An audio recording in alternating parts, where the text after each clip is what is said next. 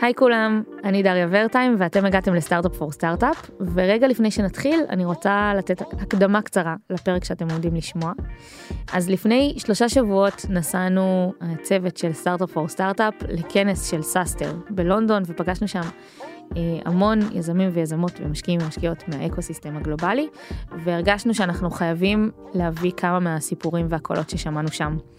אז בשבועות הקרובים אתם אה, תשמעו פרקים שהם אה, קצת אחרים, שחלקם יביאו את נקודת המבט העולמית על המשבר שהתעשייה חווה היום ואיך סטארט-אפים יכולים להתמודד איתו. וחלקם אה, גם נוגעים עמוק בתוך הקשיים האישיים שחווים יזמים ואיך אפשר לצלוח אותם. אז סיפור כזה אתם עומדים לשמוע היום מג'ו תומאס שהוא הפאונדר והמנכ"ל של אה, לום ואני מקווה שתהנו. ודיסקליימר קטן, הפרק באנגלית. האזנה נעימה. Hi everyone, I'm Daria Wertheim and you've reached Startup for Startup. And today we'll be discussing pivots and more accurately, going from almost closing down the company uh, into building a billion dollar company uh, only by using a pivot. So, with me here uh, to share his story is Joe Thomas. Hi, Joe. Hi, Daria. Um, the co founder and CEO of Loom, and in just in a sentence, I'll tell a little bit about the company to those of you who don't know it. Um, so Loom provides video communication software for work, and since you started in 2015, you've raised 200 million dollars, and currently, according to Forbes, you are valued at one and a half billion dollars. Am I right? That is correct. Okay, amazing. So today we'll talk about how you went from being two weeks before your runway ends into building a successful company that keeps growing? And what are the lessons that you've learned along the way? Shall we begin? Let's do it. Startup for startup for startup.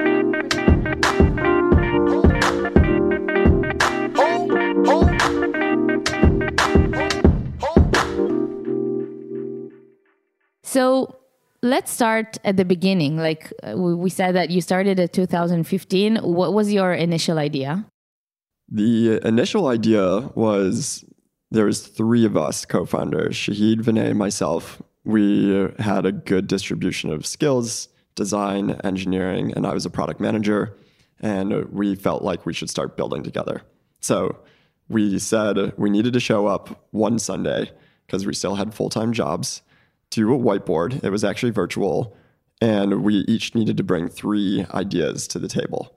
And they were like very different ideas. The one idea that I was the most passionate about was I felt like there was a lot of food waste in the world, that there's technologies that should enable the ability to take food leftovers at restaurants, deliver it to a food pantry. And the reason why restaurants would do that is they get a tax write off. And we could just use Uber's API to have the infrastructure in place. Um, but we ended up being a little bit smarter about it, is what I'd say. And we wanted to do two things. We wanted to build for the workplace because we didn't think we were cool enough for consumer, and consumer is like much, much harder to yeah. build. And then the other part is we wanted to build in something that we like collectively were personally passionate about, um, which was video. Like we were using Snapchat to communicate all day, every day. And that was visual in nature. It was like primarily short form video. And that we would show up to work each day and there's no video at work. Right? Like there's barely even video conferencing back in like 2014, 2015. And we felt like video in the consumer landscape was so large that we wanted to start building for video products at the workplace. Now I can get into the actual idea, which was a not so good idea, you know, but only learned in retrospect, is that we thought we should build a video communication layer for a two-sided marketplace. So essentially you could pair up product experts like designers, engineers, product managers, whomever with companies on the other side who wanted external feedback for things that they were working on, whether it's a design file or whether it was like a product requirement doc, whether it was like a live product offering. It was actually a majority of recordings that were done. Um, and you would set up microtransactions. So we had to handle the payment layer too of like you get paid $100 for 30 minutes of your time to oh, record so a video. it wasn't even a SaaS solution at first place? Well, the the SaaS solution you could say was that like we built the video layer. So we made it really easy for people and experts to record. And then that got delivered to like the folks on the other side. And so Yeah. that was the software as a service part. But we were also thinking that there needed to be economics to incentivize the experts to actually do it. Yeah. Um, and so SaaS plus is what you could say.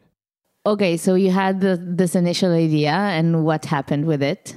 So we ended up building that over the course of two months. And we thought we were doing all the right things along the way to get the feedback that we needed that this was a worthy idea. Um, mistake number one was that we were going to our friends and asking them what they thought about it. You know, because a lot of our friends were the product experts that we would want to be on the platform initially. So we were kind of like warming up that side of the network, and everybody was like, "Yeah, I want to get paid for my time, and I got a bunch of time that I could give, and it's leaning right into my expertise." Um, but the other side of the network was the more important one that was harder to get at, which was like organizations who would be willing to pay for those sorts of services. Um, and so our thinking was that, well, we just needed to create some of the supply side from an expertise perspective. And then once we had built the software in between for video, um, that we could actually just go to the organizations via things like Product Hunt, and that we'll get the feedback then.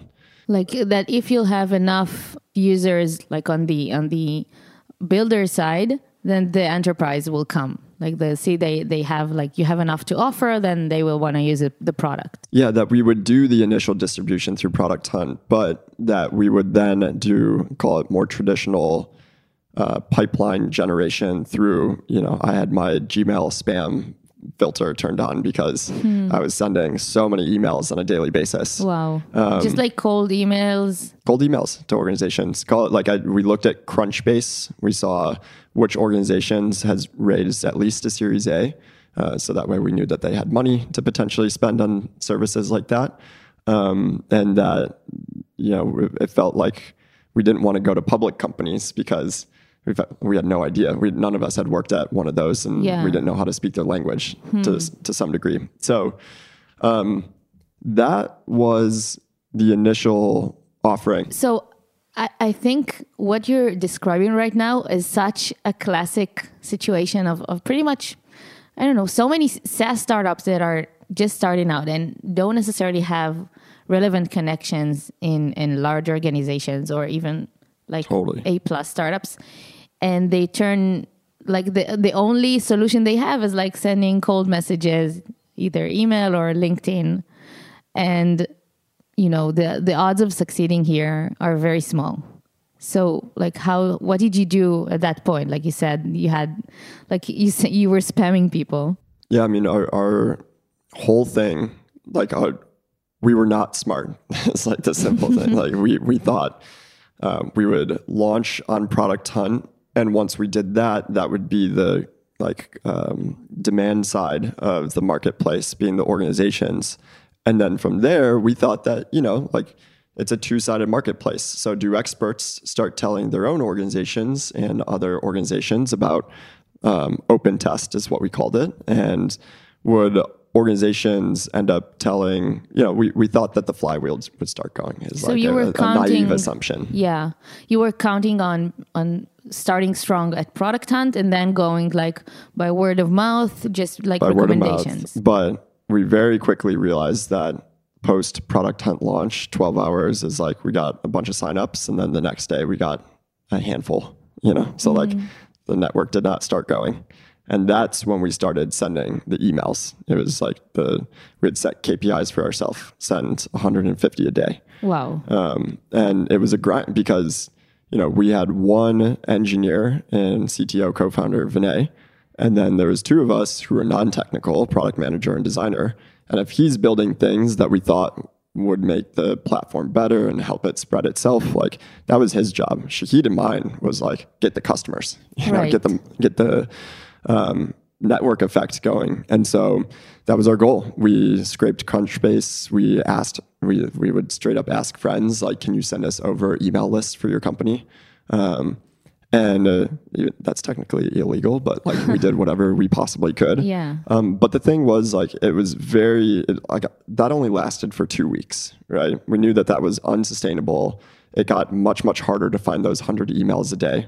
And again, we were hitting the spam filter that's like hard to come back from. Right? Yeah. So, what, what is the next distribution strategy? Like, it was a big question mark. But we had started getting enough feedback from folks that we were ready to actually change the idea because essentially within it was two months to kind of like build that and warm it up but it was only two weeks to realize that that wasn't going to work two or three more lessons that I, I take from from this part of the story is first the understanding that you are looking for a product that people will recommend to to others right mm-hmm. so it didn't happen this time but you were actually building on it like you you really wanted it to happen and when it didn't happen it made things way way harder so that's the first thing. And the second is like learn qu- quickly. Like you, you already mentioned that you started to receive feedback from initial users and you used it to understand that this is not what you're supposed to build and you need to to change an idea.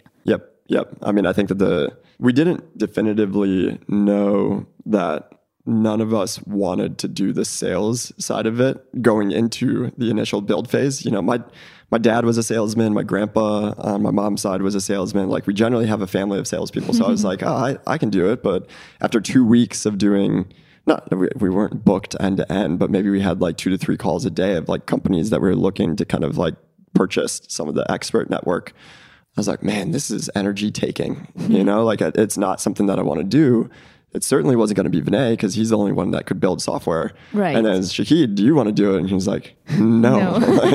um, and so we we kind of had that realization after three months that we needed to build something that was viral in nature, that it did end up growing itself. And so that that was a component of something that we thought about in the next uh, couple pivots that we ended up doing is like nobody's going to be a salesperson. So yeah, so it also affects the the product that you're going to build.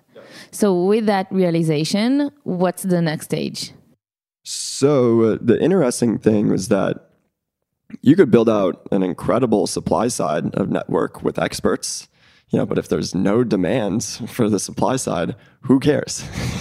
so we really focused all of our time and energy on the demand side which is like talking to organizations, trying to get to what is essentially a kernel of truth that we felt like was worth building against. And so the thing that we got was all the companies that had enough funds to potentially pay for the expert network had said, this video feedback is really interesting. It's a screen recording, has a camera bubble, but we don't want that from experts. We have those people full time in house. You know, like I don't want to pay for more expertise. Right. Um, but we do want this sort of video feedback from our customers and from our users. Mm. You know, like, and when we talk to them, we're like, well, there's something called usertesting.com. Have you used that? And they're like, well, yeah, but that's also a network. That's not actually our users. What's missing in the market generally is that we want it from real time users. We want it from people on our website right now. Um, and enough companies that we hadn't planted that seed you know, like we, we heard it in, it really is actually a relatively small number of independent pieces of feedback that you need in order to understand that it's like a bigger opportunity. Yeah, so, that you keep hearing it again and again. Yeah, I mean, we only had call it like 20 calls and there was about 5 or 6 of them that mentioned they wanted this sort of video feedback from real-time users. And so like I think this is what that's when we kind of looked at each other and we had known that enough customers had said that. It's like is this the next thing that we want to build together? Like, is this interesting to all of us? Yeah. It still is video at work, and it's actually much, much harder to be clear because it's real time users. Like, you're not getting, you're not paying somebody to record a video. So, like, what is the volume of people that you need to request in real time in order to get how many videos? So, it's like a totally unknown question and answer. But we felt like it was interesting technology enough that it was still video at work that we're like, you want to go it. for yeah, it. Yeah, let's do it. Yeah. So like and and and then the cycle begins again. You start you launch it product hunt and you get feedbacks. Yep, it was another call it. This was a little bit more complex because from a technology perspective because we needed the individual to be able to record on the website in real time, right? And we also needed what is the mechanism that you request that feedback from because like a company isn't going to build that themselves. Like we needed to handle it end to end for them. Yeah. So we ended up building a javascript widget that was like you could think of it as a more friendly ENPS score. It had a smiley face, a neutral face, and a sad face, and it would pop up on certain websites at certain times. Right, so like there's complexity in terms of when does this widget show up, um, and then from there we needed to incentivize users, which is like, hey, if you end up recording this video feedback, what do I get in return? So like Soylent was actually a company that implemented it, and they offered a 40% discount to users on their checkout order if they recorded a video, right? So you like, already managed to book like to to close a, a partnership that helped you incentivize the users. well, we were building. You could think of it as like um, design partners, mm-hmm. right? Where Yeah. we had an idea and we had the six companies who said that they'd be interested in this, and you know, we got three of the six of them to sign up to be doing regular calls with us in order to be like, are we building the right thing? Will you implement this on the website once it's done? Yeah. And so we had three that we were working with, with Soylent being one of them. So you were actually building it together with them. Essentially, Yeah. yeah. That's also a really good like a good a good tip. Like again, not just trying to invent anything from scratch, but understanding that there's a real need here and you're you need to build it specifically for the companies who will use it. Yep. And I think that it's really, really hard to get design partners at companies that you feel like are representative of the companies that you want to sell into that um, are willing to spend real cycles with you all. You could think of them as like informal advisors, Right. You know, and uh, I think that the way that we were able to essentially get there was that well, we had shown that we could build and ship something, right? And so there was companies that were willing to be design partners with us as a result of being like, okay, I trust that they can build and ship. I think that like don't discount having to sell essentially yourselves for design partners because so, so how do up. you convince them when when you you don't have a product yet? Well, that that was like the one thing was that we had already built and shipped something, right? So that was the initial thing, Mm, right. And we were able to point to that to be like some of our product building ethos you could just tell from looking at what it was that we built here, Yeah. right? And then it's like, well, what length of time did it take us to build that? Um, well, it took us essentially two months, right?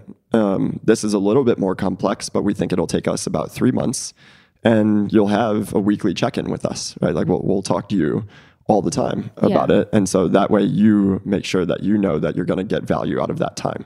But I do think that proof of work, like proof of value was like foot in the door. From there, it was a clear understanding of their pain point, right? And continuing to reflect that back to them of being like, "Eh, so am I understanding this correctly? Like, if you were to have this, it would solve this pain point that you are experiencing today. Yeah, like constant communication. Yeah, yeah, for sure. And and intentional communication. I think that is really really important. That um, to get design partners, you can't impose your view of the world on them. You have to absorb their view of the world and then map your offering to that view to the best of your ability. Building a new product, Mm-hmm. how does that go? Yeah, this one was interesting because we did have three companies that went live with it. Soylent was one. Um, Edmunds was another one, which is like a car sales auction website. And then the third one was a smaller, relatively unknown startup. It's called Brain FM. Um, So also like really different companies. really different companies. Yeah. But I think that the the thing about user research and feedback is like anybody who has a website needs that. Yeah. Right. So like even if it's different categories or industries, generally collecting video from real time users is what we thought. And the reason why we wanted to build on it in the first place is because we thought our total addressable market was every website on the internet. Yeah. And and so um yeah, very, very different companies. Um, but still like they all went live with it. And I think that what was interesting for us at the time was that there was like Soylent and Edmund specifically, they actually collected hundreds of videos from users. They had enough website traffic that it made sense. We realized that our conversion rate of like unique viewers on a page to widget to recording a video and that being successful and submitting to the platform was essentially like 0.1%. Wow. Um, and this is on not their most traffic parts of their website. Like for Soylent, it was like on their checkout page. Wow. So they needed a, a huge amount of, of users for it to actually work. Yes, yes. And uh, I think that that was one of the big realizations that we had was that they need a lot of users and traffic.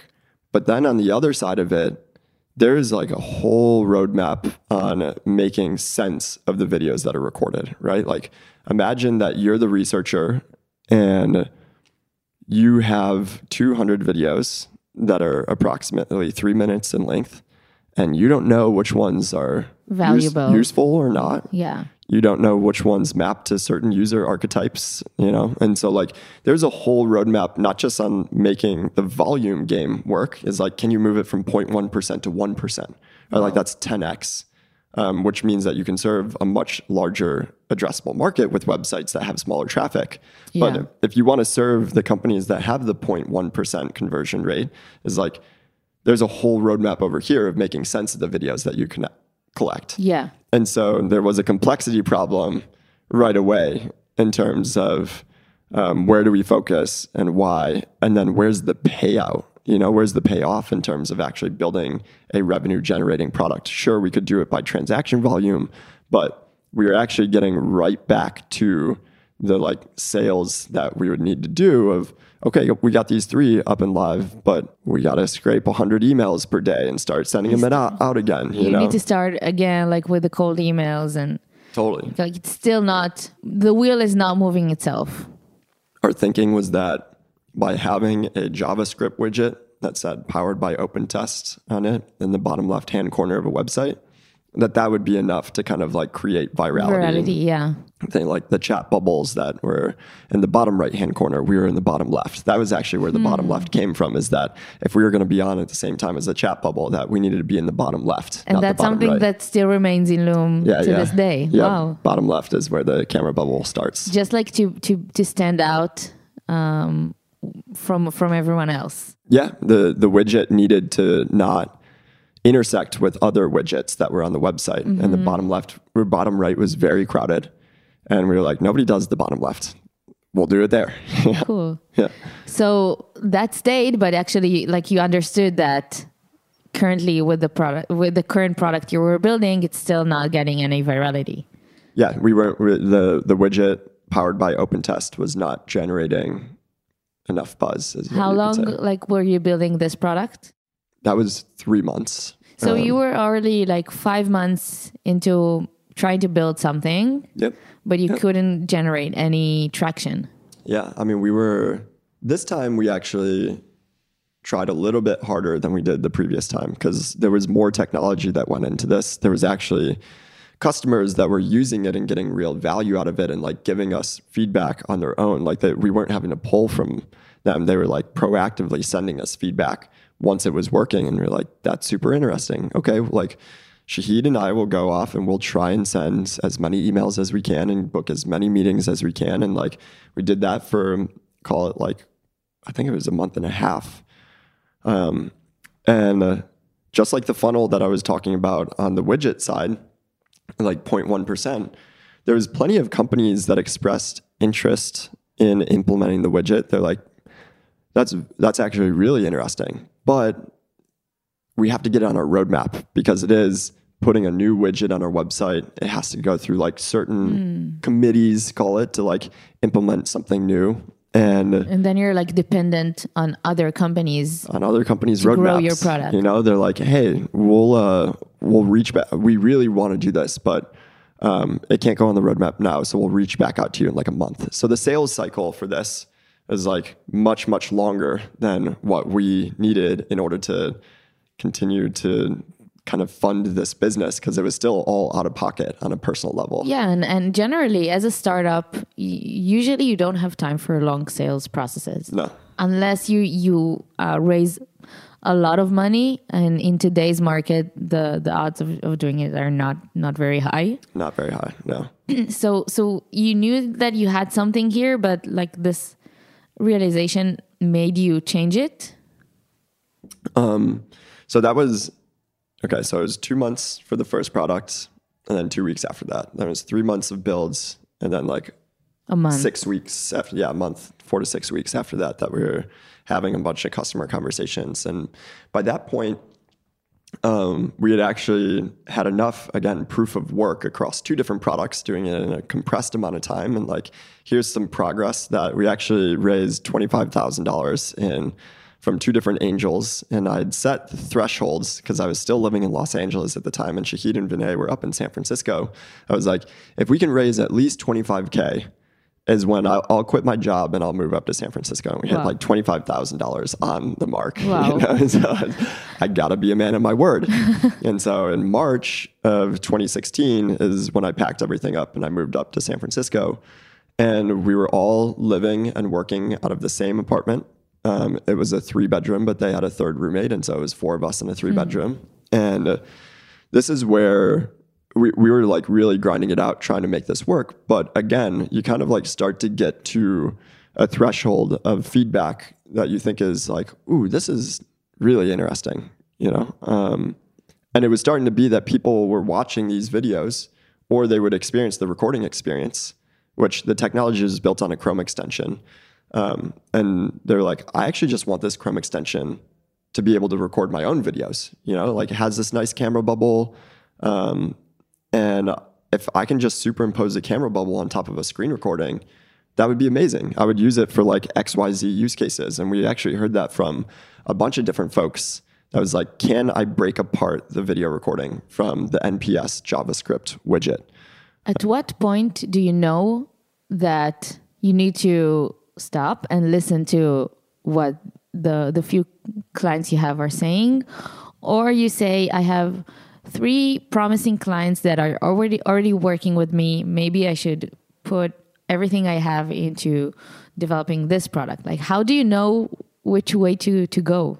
So I do think a big part of it that is really important from like a product prioritization perspective is that especially in the early days the level there's kind of like strategy and impact there's confidence there's reach and then there's effort right and so like you add up the first, first three scores and then you divide it by amount of effort and what ends up happening in that prioritization formula is that level of effort is the most important variable of all of them right Yeah. like if you have something that's a two to work on relative to an eight or a 10, it's like, well, it's going to end up being the two is at the top of the prioritization.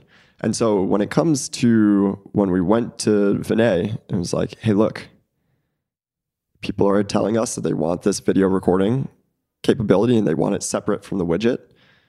What would it take for us to like break this apart? And he was like, "This is by far the easiest thing that you've asked me to do. You know, like i've built the Chrome extension, i've built the recorder, i've built the camera bubble. The only thing that we needed to build was like two things. One was a video library that essentially, if you've recorded, like it shows up someplace, and you have your own individual account Right. that that um, the recording and it ships it off to. And then the second thing is the uh, individual video page that is more shareable in nature because the previous ones was like total like utilitarian like just click play. Yeah. um, whereas this new video page we wanted to be a little bit nicer something that you would feel okay sending off to others. And so those were the two things that we needed to do and, and Vinay was like this is the easiest thing that you've asked me to do. So that was how we kind of like thought about it. We had heard from enough individuals independently of the same thing.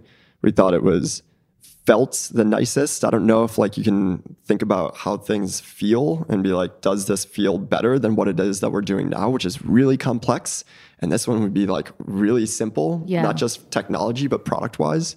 Um, and so we decided that like, yeah, let's break it apart. We'll keep maintaining this other one, but now we'll have a separate product that we will build and ship. So you were al- also managing the risks. Like you, you still you're still maintaining the first product. Your users can still use it, Yep. but you're also trying something that will be pretty easy to to build. Exactly. Exactly. And also, like you and I, just before the recording, we were talking about intuition, Mm-hmm. and you said that a lot of founders are asking you um, about like, I- like I feel like I should go for something. Should I do it or should I not? Then it kind of takes me to to these places that Yep. you said like it it felt it felt like something you should do. Yeah, you're never ever gonna have perfect information, and if you want that, you shouldn't be a founder, um, because that is one of the few constants. Is that you'll never have perfect information for really important decisions, and Yeah. you just gotta take leaps of faith sometime. And uh, I think that that's where, to me, when we started at that point, it doesn't sound like a long amount of time, but when you are living together, when you're working together, when it's 16 hour days, like seven days a week, you build a collective intuition too, right? Like it's, it's not just any one individual. It was a conversation between the three of us. And you start to have mind melds a little bit, you know, mm. like we're, we're each looking at it through different lenses, like Shahed with design and like, can we make this simple?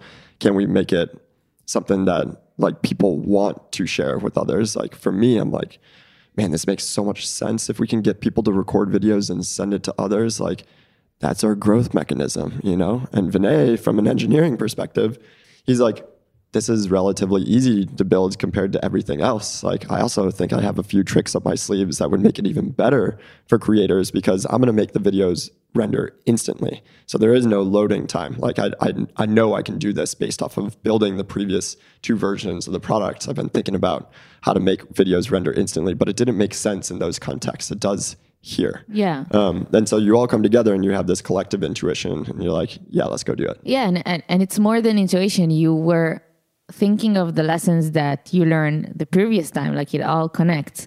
So you're thinking about something that will be easy to share, Yep. something that will be um, not much of an effort to build, so you can you can learn faster, and also you're you're building on on feedback that you already got from from your current users, Yep, exactly. and Exactly. this time it worked. And this time it worked. It's funny to look back at our uh, some of our pre-seed decks when uh, you know we had launched what was called OpenVid at the time. Like so, we still has the open part of the OpenTest branding, but like OpenVid as it like was a separate product. We launched that on Product Hunt, and it was the number one for the day. You had a bunch of people who were sharing it on Twitter, just being like, "Hey, check this out." Not just like check out the product, but people were sharing video links that they had recorded on Twitter. You know, like so actually showing the product. Um, and uh, that was on Thursday at midnight. Was like the product hunt game, is that you launched at twelve oh one, so it was technically Friday morning. And that entire day, Friday, we were just like answering comments on Product Hunt. We were answering things on Twitter. We were responding to email inbox. It was like just three of us, and um, it was exhausting because you had also been up the entire week before getting ready for the launch itself. Yeah. And the previous two were like up and down, you know, like you didn't really have that much work. And so we were like, let's just get it out there. It was like, no, it was like inboxes were full all day, the entire day. Um, and I was at a friend's wedding that weekend and I couldn't skip it, even though we were like running out of money because it, I knew I would regret it for the rest of my life. It's like a childhood best friend. Um, and so I went to it, and uh, that Saturday morning, I woke up, and the first thing that I did was like open my laptop, open the analytics dashboards, and for the same kind of like hour window, which would be, you know, up until 8 a.m. on that Saturday, so midnight to 8 a.m., we had the first kind of like day over day overlap, and it was like how many videos were being recorded from midnight to 8 a.m. on Friday versus midnight to 8 a.m. on Saturday. And we had more videos that were being recorded on the Saturday. And so I turned to my wife at the time, uh, or girlfriend, now wife at the time, and I said, I don't know what we did, but we did it. You know, Wow. like like you suddenly saw that things are working. it was spreading itself. You know, like people were recording. It was all over Twitter. It was the number one product hunt uh, product of the day. And it was like, we did like we're gonna be able to raise money. you know, like And I, I want to ask about that because, like, wh- did you feel at some point like that you just want to let everything go because you're describing here, like, now it sounds great and that mm-hmm. the product succeeded, but you're describing a few months of trying to build something and trying to reach customers and not succeeding and, and sending hundreds of emails and, and not getting a lot of responses. I'm I'm sure it's really hard. And also like twenty five thousand dollars is is not a lot of money. No. Like when when is the point when when you where you say, okay, I'm, I'm gonna give it a few more months, or maybe I should give up? Like how do you handle it? Yeah, well, $25,000 is especially not that much when you're living in a Bay Area apartment, which is like incredibly expensive. Yeah. And so we were we were like truly on the ramen and like split Chipotle burritos into two to make it for lunch and dinner sort of Wow. like diets is that we were like really intense because when you're living together, you can analyze everybody's like every behavior. And that's what we did to each other. We pushed each other like really, really hard. Um, but you're right in that I think that all of us, it was unsaid, but you could see it in each other's eyes that like, hey, three strikes and we're out. You know, like Yeah. nine months and running out of funding and begging like friends and family to give us money just to keep us going. I mean, one story that I don't tell that often, but is true, is that um, we actually had because we were running out of money, and a friend came to a industry event in the Bay Area, and he stayed with us on the couch because he wanted to like, what's a startup feel like, you know? Um, and he slept on the couch, and uh, I was just telling him because he's one of my best friends. I was like, look, I think we're going to run out of money, but like we have this new thing that we're working on and we're really excited about it. But we might just like take overage charges on our credit cards and just like try and survive for an extra 45 days Wow. um, by not paying bills. and uh, he was like, hey, here's here's 10K. Like, just give it back whenever you can Wow. you know and so like he gave us that float which then actually bridged us to when we were able it was truly like we were on the like days margin and so when you're doing things like that and you look at each other and we hadn't said it because we weren't re- ready to say it yet but we were like three strikes and you're out if this thing doesn't work then like we got to pack it up and go back and get real jobs you know Yeah, Um, just because like you need money. yeah, but we we put it like everything on the line. You know, like I would have been 10k in debt to my friend if we didn't actually end up raising funds. And then I was thinking about paying student loans and that back in parallel. It's like I got to move back in with my parents after this. You know, like Wow. So first of all, a good thing that the the, the third time uh, worked. good thing the third time works, no doubt. And then I'm thinking, like you do already have existing customers, and you also want to raise. You probably like now you you have traction. You you want to raise more money. Yep. How do you communicate it, both to like current users now that you're switching, like deciding to to pivot? What do you do with the existing users? And and then also to to investors, like you didn't succeed the first few times. Like how do you communicate it? How do you convince them that now you're building the right thing? So I think that this is one where we were actually sending weekly updates to a firm called 1517 Funds, which ended up being our pre-seed lead investor. And we had been doing that for six weeks. And what they wanted to do was like, hey, look, like we believe in you all. Like we we think that you'll get there, but when you do pre-seed investing, it's like so much about the founders that if you'd be willing, send us weekly updates about your progress. And we just want to see how you think about the world and we want to see your pace of progress as well. Yeah. And so we had been doing that for six weeks. Um, and uh, so that to me was like, they came over for Chipotle burritos. Um, and this was uh, the Monday after we had launched on Product Hunt. And uh, they were like, I mean, we weren't really expecting this, but like we were leaning towards giving you all money. They were thinking like 50K to 100K, but they're like, since you launched this and this is like early traction, we want to do 250K. And they knew that we were running out of money. And so they actually wired the funds before we had signed the legal documents. Wow. Um, and yeah, like it, it was, again, like we, I feel like we got really lucky in a lot of ways with like friends and like pre-seed investors or like, so that was one part of it is that the first and most important check was handled through weekly updates, which is like not standard for raising an initial check. But then from there, in terms of customers and additional investors, it's interesting. The pre seed deck that we put together is like, we had this whole story around OpenTest, right? And it's like this product and platform. And then we had a couple slides dedicated to OpenVid. It was like, this is our vision, and like part of it is a video infrastructure play. Um, and we also have this fun thing over here that's like generating thousands of signups and has like a bunch of videos. But like, you know, that's a side venture. We hadn't actually like fully processed that that was like the thing. And what's interesting is there, there was a couple investors where we had started each day that went on, we were like appreciating more and more that like we shouldn't do both, that like the real opportunity is over here. It wasn't like this light bulb, like we're going after this one. And part of what extended it was like some investors were like, no, no, no, like you should go after OpenTest. Like that's a huge opportunity. Cool that you bu- built OpenVid, but like I'm not going to invest unless you tell me definitively that it will be OpenTest and that the main thing won't be OpenVid. Wow. Um, and we were like, Even though it had less less users, less traction. yeah, because their perspective and fair at the time was that how big is the market for video recording and sharing at work? You know, like there's been plenty of screen recorders in the market. Like uh, QuickTime has been on Mac for 20 years.